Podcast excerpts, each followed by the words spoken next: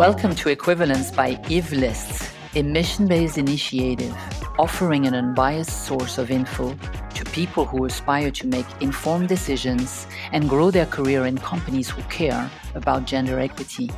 I am Sophie Leray, and in this podcast, I want to open a dialogue about the notion of equivalence and how it looks like in everyday personal actions and corporate decisions. I invite change agents, men and women who are making it happen in their team, industry, and communities to talk about their journey, their practical tips, their moments of doubt and epiphanies. I hope you enjoy it and tell us what you want to hear about at hello at evelist.org. Welcome to Equivalence Podcast. COVID 19 taught us a lot. And one of the lessons we can draw is on the importance organizations place on their people. What is left from mission statements when a crisis hits? Amongst minority group, women are the first to suffer the consequences of the current situation. They are overrepresented in sectors that were hit the hardest, and they make a big majority of part time workers. Another main reason could be that the workforce is not designed with their need in mind. It was never, but this global lockdown revealed it in a dramatic way. So, according to McKinsey' latest post COVID report, women in senior leadership are thinking of their engagement in their company or simply to leave the workforce altogether.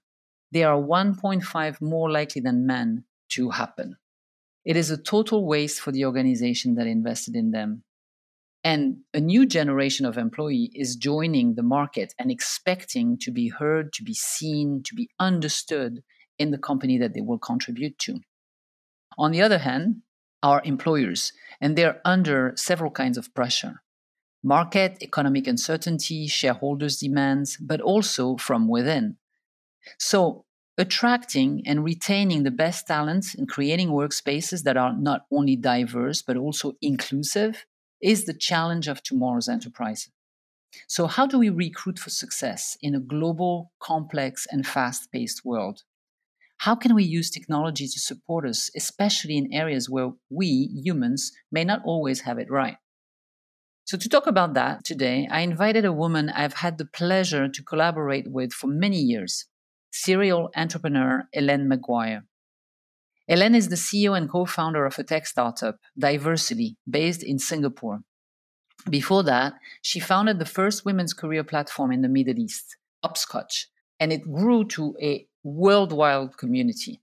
Helen began her career in London, achieving a dream role at BBC Radio 1 in her early 20s, producing award winning shows and eventually presenting her own monthly radio program, airing in over 15 countries globally.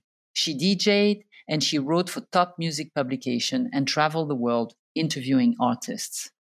Ellen is a mother of three young children and lives now in Singapore, following a few years in Dubai, where we actually met and collaborated on several projects. So, welcome, Ellen, to Equivalence Podcast. Thank you for accepting our invitation. Thank you, Sophie. It's so nice to be here. So, as I mentioned earlier on, because you've you've had many lives already, you're still extremely young, though. You want to tell us a little bit about that journey, that especially the bit about entrepreneurship. You've worked in the corporate world, but in a very entrepreneurial way. So, what brought you from radio to be the captain of your own ship? Yeah, it's a really good question. And as you rightly say, I do sometimes feel like I've lived a number of very different lives um, over the last 20, 25 years. I think entrepreneurship has always been something of a goal for me. Um, my dad was an entrepreneur, his dad was an entrepreneur. My husband is an entrepreneur and also comes from an entrepreneurial family how many more times can I say entrepreneur in one sentence? So I think it's always been something that I've looked towards doing, always felt that I would at some point start my own business and certainly had ideas along the way. So even when I was working in radio and then in digital advertising, you know, I always had these kind of half ideas or directions that I might go in if I were to leave that particular company. But it really wasn't until I moved to Dubai and you know, as you know, Sophie, there are so many gaps in the market, let's say, in the Middle East. And one of the biggest gaps is opportunities for women. And when I um, had my first baby in 2014, that became incredibly obvious to me that there were just so many talented women there with really nowhere to put their talents. The workplace was not set up for them. It was very traditional, very kind of nine to five, no flexible work. And I felt that actually businesses did need this talent. You know, there is a huge market for the types of roles that women that I knew did and the background that they had. And they were certainly ready and willing to go back to work. So I set up Hopscotch, as you rightly said, back in 2016 with that goal in mind. And, you know, I'd never run my own business or had any direct experience doing that. So it really was kind of baptism of fire off at the deep end. All of those things rolled into one. I remember very well the launch. And and uh, tell us uh, because you said it was baptism of fire, but it was as well uh, a great success. What did you see when you were doing hopscotch? You said there was gaps. Um, what were you feeling the most? Did you feel was an achievement when hopscotch grew in this region? I'd be interested to know. Yeah, I think number one, the fact that it worked at all was probably an achievement. I mean, honestly, I, you know, I remember kind of sitting there at, at, seven months pregnant with my second child at that point with a press release, a very sort of basic website where women could sign up. We didn't really have any clients at that stage, even though we'd done lots of research and we had the stats to prove that clients were, in fact, looking for more flexible workers and were looking for more women. And we certainly knew that there was appetite on the women's side, but no one had ever tried to really put them together before or give them a platform where they could connect. So when mm-hmm. I kind of pressed send on that press release, I was honestly overwhelmed by the response that we had. You know, I could see people registering on the site every minute, two minutes. And then we got a call from HSBC within the first few weeks saying, Can you run three events for us for women as part of their Mother's Day campaign? And it really kind of snowballed from there. I would say the thing that I'm most proud of is building that community in the first place, which did eventually stretch to be a global community, even though as a business, and one of the failings I would say of that business, and, and the reason that I founded Diversely was that we could only really help a certain number of women on a monthly basis. Couldn't scale it. Exactly. We couldn't scale it. It was a very in person business model, um, just the way that it was set up and the way that things were working at that point. But we did have this huge global community. We did have lots of interest. And we launched really interesting initiatives like back to work initiatives, which had never been launched in the Middle East before just weren't really heard of. Roundtables you know opportunities for women to get their voices heard and to get in front of the right people. So yeah. it was a stepping stone and it definitely helped you know a proportion of women for sure. And i assume you learned a lot from organizations that you served right yeah, absolutely. And, you know, the limitations as well of those organizations. I think you presume that when somebody says they want something, that as an entrepreneur, you think, well, that's going to happen tomorrow. And in mm. actual fact, you know, for some of the contracts that we were signing, it was taking 18 months to a year just to get those contracts in place and to get things moving in the right direction because the Middle East and APAC or, or Southeast Asia, where which are the two areas that I've worked in as an entrepreneur, they are quite challenging where D&I and where women and, and women in the workforce are concerned. They are not as progressed as Europe. They are not as progressed as the UK and the US. And there's that kind of lag, really. And I think, to be honest, we were probably just a little bit ahead of the curve, a little bit ahead of mm. our time with hopscotch. And, you know, I certainly saw it pick up once the Me Too movement happened and you know those types of things where it was forced into the public consciousness if you like but it mm-hmm. was a bit like pushing water uphill at times it was definitely a huge challenge I remember uh, since we were in similar kind of work of advocacy, it was definitely uh, pioneering work at time. But you you see the results. It's been really uh, an amazing journey to see how at least the Middle East has progressed and has moved towards diversity or at least gender diversity. I have a, a, question because you mentioned your first child. Your first child was born in 2000, what, 16? 2014. Yeah. And since then, you had two more and two businesses. yeah. Yeah. So I have five children, really. exactly. And I'm not counting your husband. Yeah, yeah. so you you collaborated with your husband. You had three children in the process. How does all of that work together? Tell us. Tell us the recipe. It's a good question. Look, I think it comes from a philosophy of, that I had at the time of I was in my mid 30s when I had my first child. And I felt that these were my kind of what I termed at the time output years. and I guess still are. But I saw that period of time as just a golden opportunity just to get things done. And I think that you know, I always had the ambition of having my own business. I equally always had the ambition of, of having three kids, although we nearly stopped at two, but we decided to go for it. And mm. it was a case of just being as pragmatic as possible. And of course, you can't forget that as a woman here in, in Singapore now and, and in Dubai, I was super lucky because I could have help. So a lot of the sort of day to day stuff that, you know, say I've been living in back in London or whatever, I would have had to have taken care of, I could delegate. And that was just an incredibly fortunate position to be in. And I had a, a very sort of clear philosophy on that as well. I really wanted my kids to be exposed to different ways of thinking and different people. So I was very happy to put them in nursery at eight months old. My mum was not so happy with that decision and really kind of couldn't understand why on earth I would want to put my kids in that situation. But you know, even she now says, "Oh, I think it's done the world good." You know, they're very, very confident, independent, happy kids. Mm. And I think it just comes from that mindset. So no, I mean it's it's definitely not been easy. I mean, it certainly was incredibly challenging when I first got to Singapore in 2018. Landed kind of five weeks pregnant with number three. You know, had the task of launching hopscotch here at that point. And I would say there were definitely points where obviously the business had to take a back seat, but it also pushed me in a different direction you know those challenges essentially pushed me further towards where I am now. I would say.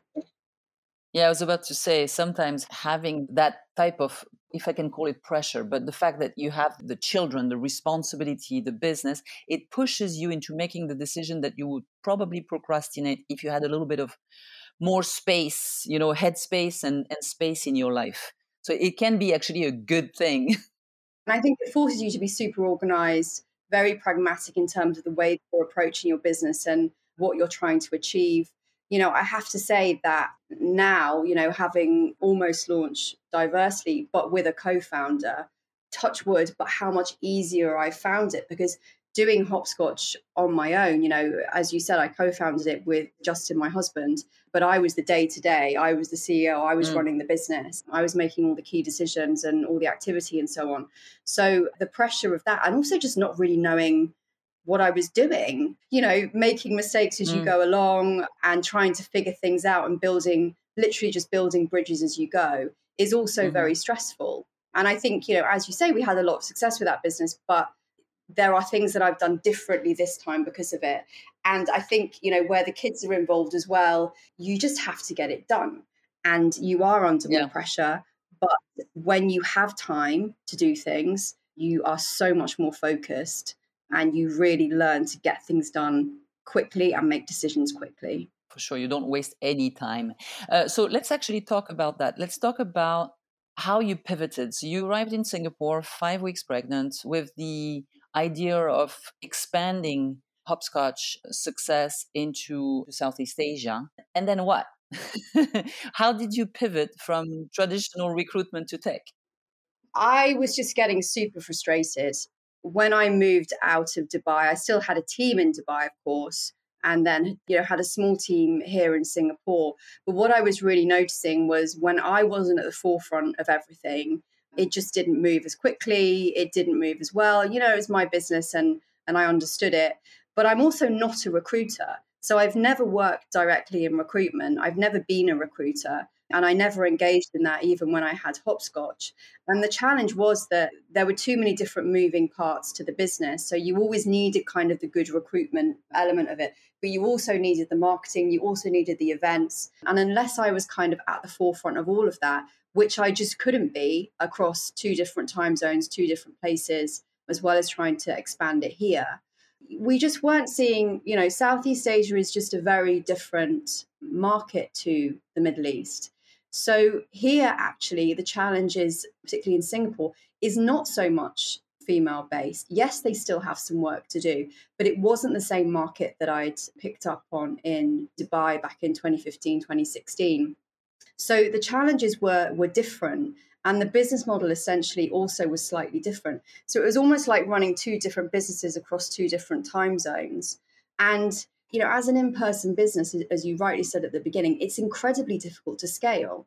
You just don't get that scalability and I was just becoming so frustrated with the fact that we had these kind of 80,000 women who were in Russia and Brazil and New Zealand and South Africa and, you know, obviously here in the region as well, that we couldn't get to. And the most that we could do was write a nice blog article for them and hope that that sort of set them on the right path, which is just not mm. enough.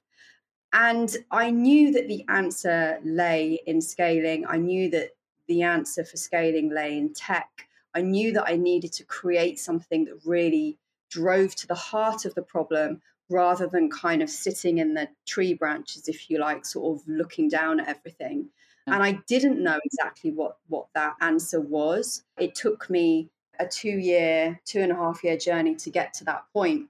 But I was pretty determined not to give up. You know, it was definitely, look, I've come this far. I know there's a huge problem to solve. I just have to find a way of solving it.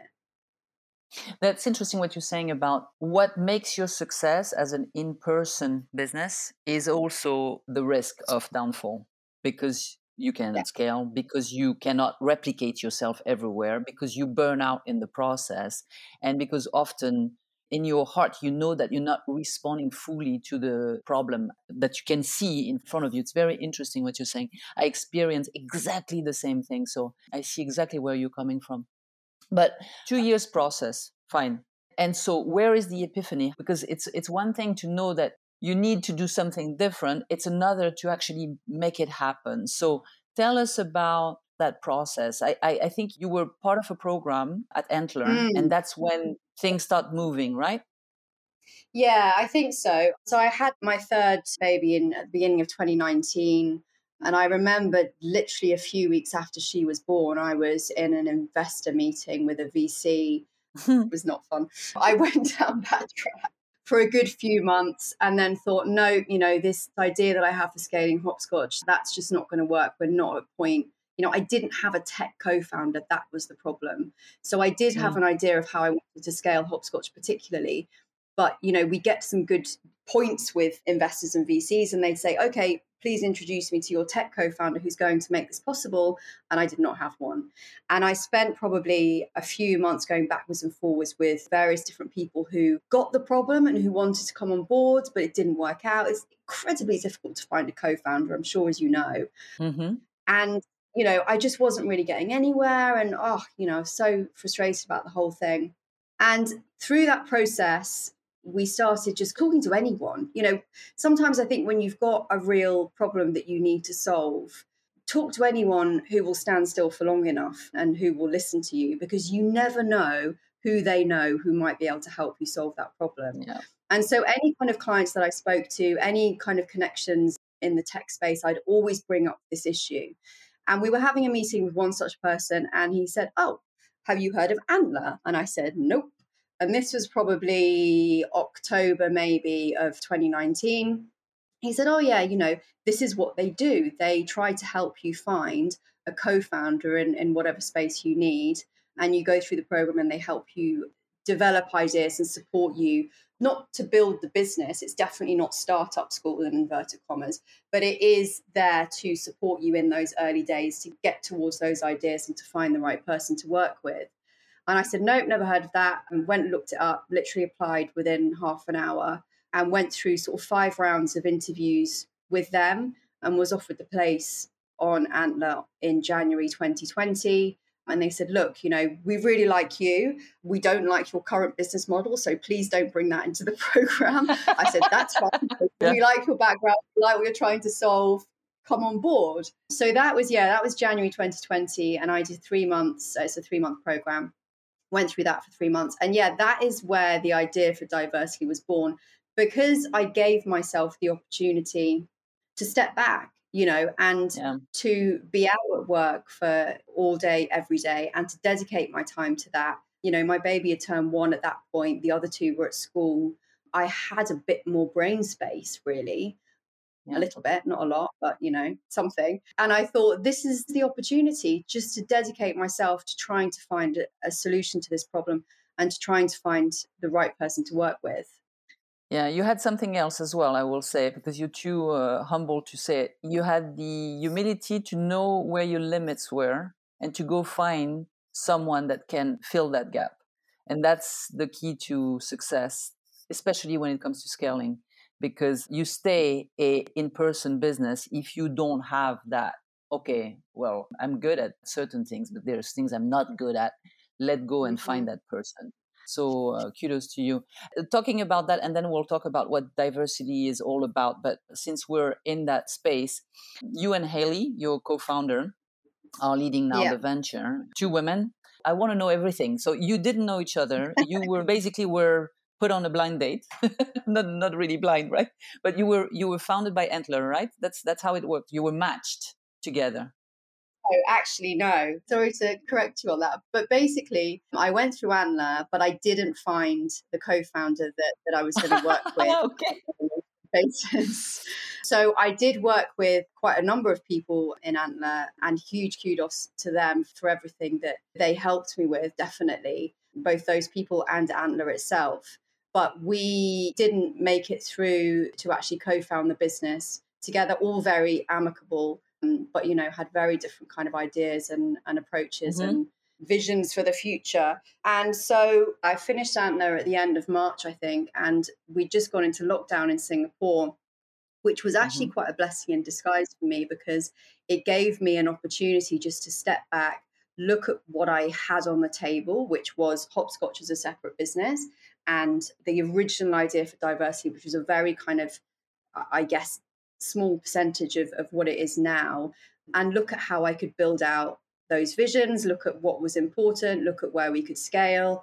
And I really sort of took a month during lockdown just just to explore that and listen to a lot of mm. stuff, read a lot of stuff, you know, just took some time to think.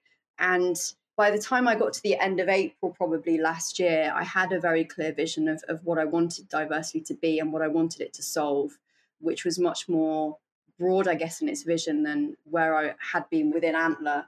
And I thought, okay, but I still don't have this bloody tech co founder. Where am I going to find this person?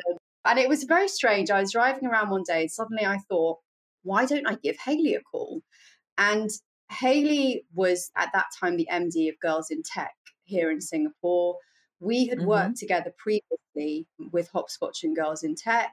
She also had her own tech offshoring business. So she was very sort of product tech oriented, has a financial background, and we'd always just got on really well. Um, there'd always been a really good sort of connection between us whenever we'd spoken, whenever we'd met for coffee or whatever. And I thought, I'm just going to give her a call and see what she thinks. And I was on the phone. We, well, we were on the phone for about an hour and a half. And the conversation just kind of kept going and going and going. And eventually she said, Look, you know, I really love this idea. I was also going to join Antler in the next round, which would have been June of last year. Oh, amazing. Yeah. So, why don't we just see where this idea goes and start working on it? And because we never worked together and we were in lockdown, mm-hmm. so we were like, we don't know how this is going to work, but let's just give it a go. And it just honestly just went from strength to strength. And we have so far still not fallen out which i think is a i think is um, quite remarkable considering the last year. And yeah you know we set up the company officially in june of last year and obviously haley didn't go on to join antler because we'd solved the thing that antler solves which is finding a co-founder. So done super cool. It's fabulous to see when serendipity you know brings strength to that project. When it's meant to be it's meant to be that's it. And the whole process you both went through was exactly for that moment. How has it been received so far by investors as both female co-founders I don't like the word lucky particularly, but I do feel very lucky with where we are, particularly with the investors that we have. And look, I mean, I learned a lot during Antler about um, investment and how that whole world works because it is a whole different ball game. And unless you kind mm-hmm. of know how to play that game, it is very, very challenging. But when Haley and I set up the company, I had absolutely no doubt that we were going to find people to invest in this business. And by the end of last year, we'd closed, our aim was 200,000 US. We closed 325,000 US with 13 international investors. And wow. that is a great story. But the other side to that story is the amount of people that you speak to that say, mm, no one said it was a bad idea. No one was saying, you know, oh, this is this is a terrible idea. But, you know, they just weren't willing to put their money where their mouth was. Yeah. So you do have to be a sort of super salesman on that front, a salesperson, should I say, on that front, and really kind of knock on so many different doors and talk to anybody that you can and any kind of network you can tap into and really just go for it because it's a numbers game, really. And I think yeah. that's why we overshot the mark quite significantly because we really went for it. Yeah, and that's that's one thing that it's definitely a strength you have is that you're a comms person, so you, you you could use as well that background. And when you believe in what you do, I've seen you. You go for it. You don't go uh, halfway. Definitely. So tell us a, a bit more about what's the proposition of Diversely? because we've tipped around it we've talked about funding and everything but what is it exactly that's a good point yeah so Diversely is a set of bias free hiring tools so we've created AI driven software that essentially reduces bias in the hiring process and we start right at the very beginning from helping businesses understand exactly where their diversity is. So we mm-hmm. run diversity insights reports and we focus not just on gender, but across five different types of diversity, which kind of marks us out as quite different in our market. And then we go on to help businesses set their goals and their targets and understand exactly what those need to be, and then reduce bias and increase inclusivity in their job ads. So we've built an interface with our partners at the University of Nottingham that helps businesses to understand exactly where any bias occurs in their language, but also in the structure of their job ads. And again, across five different types of diversity, not just gender. So they receive a score that they can then receive recommendations on the language and the structure to improve that score before posting it out to both niche and global job boards and then all of the candidates that come back into their account are completely anonymized. You know they can also see where the underrepresented groups are within those candidate pools as well. And we're focused quite heavily on partnering with more niche job boards. So those that offer opportunity to underrepresented groups in the workforce because what we want to do is obviously increase inclusivity in order to help businesses improve their reach out to more diverse talent and essentially find the best person for the job because if they're only focusing on a very, very small sector of the population, how do they know what else is out there? How do they know what kind of talent they're actually missing? Absolutely. Absolutely. So you're launching now, almost one year after starting. Almost, yeah, exactly. So our soft launch is in May, and we're building a waitlist now for our official launch, which is towards the end of June. And we've got some brilliant clients on board, clients like Deutsche Bank, Ogilvy, WeWork, Food Panda, lots of regional clients here, clients in the US, UK, Australia. So, you know, we're very much a global business that's accessible to all and it's all available on subscription, which again is something that we wanted to make sure was the case because of you know including different businesses globally. Again the point around scalability but not only scalability of the business but scalability of the solution you know so that it's not just in a focused area but actually it's solving the problem for businesses everywhere.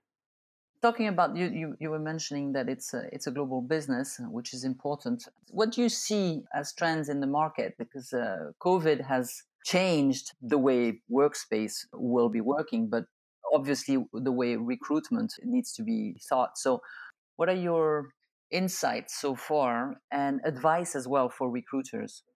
Yeah, I think what we're essentially seeing is that diversity and inclusion has jumped to the top of so many mm-hmm. businesses' agendas. I think over the last year, with obviously George Floyd last year, with the impact that the pandemic has had on on women globally in work, but also the opportunity that that has afforded businesses. There's some Glassdoor research that showed that the numbers of people employed with D&I in their title has increased by 70% over the last year. And I think we're now seeing not just a sort of glorified events person in that role, but actually somebody who's tasked to really change the way a business looks and, and works. So there is is huge opportunity for underrepresented groups.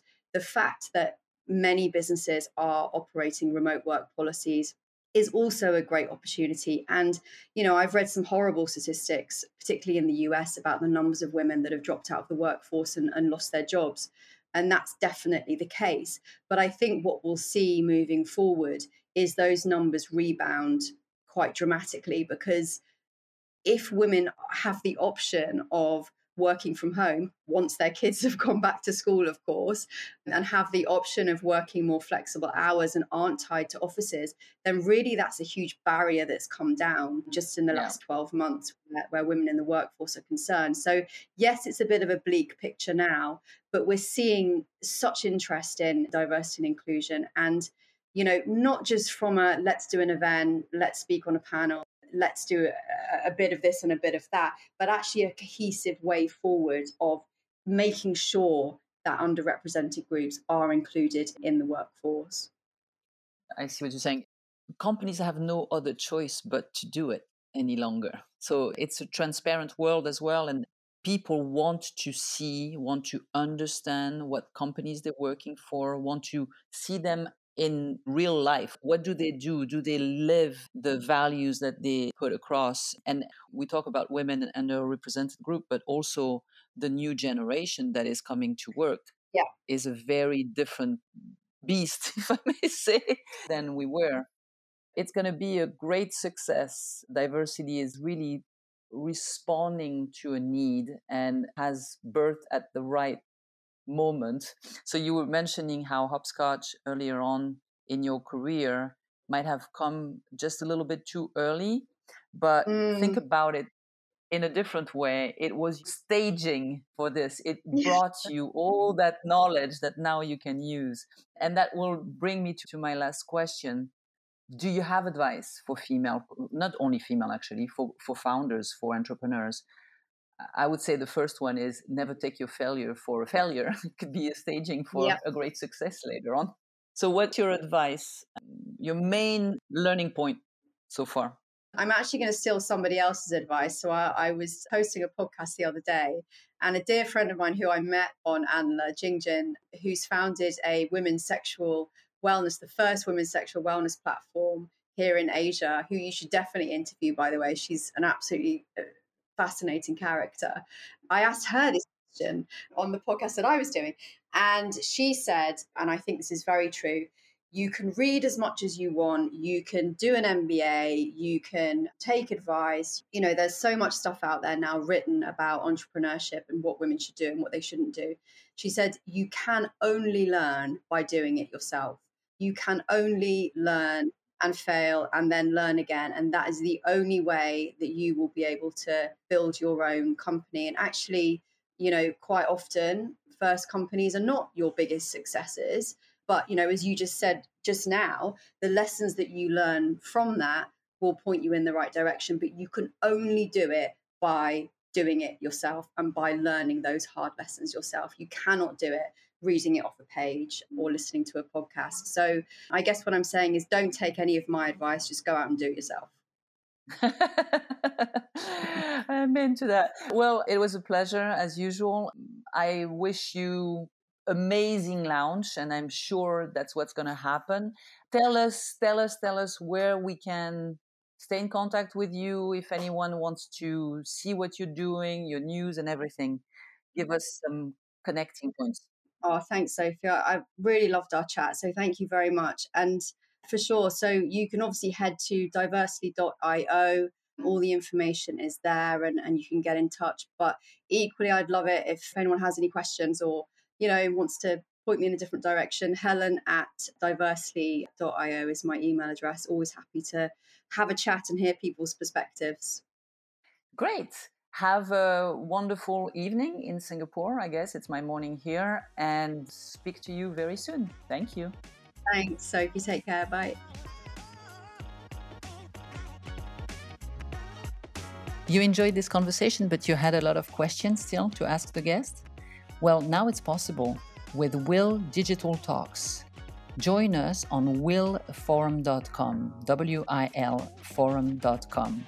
Every month, we will have great conversation with people that are changing the game in arts, in literature, in politics, in business, and in science, followed by sessions where you get to ask them any questions you want for 30 minutes straight.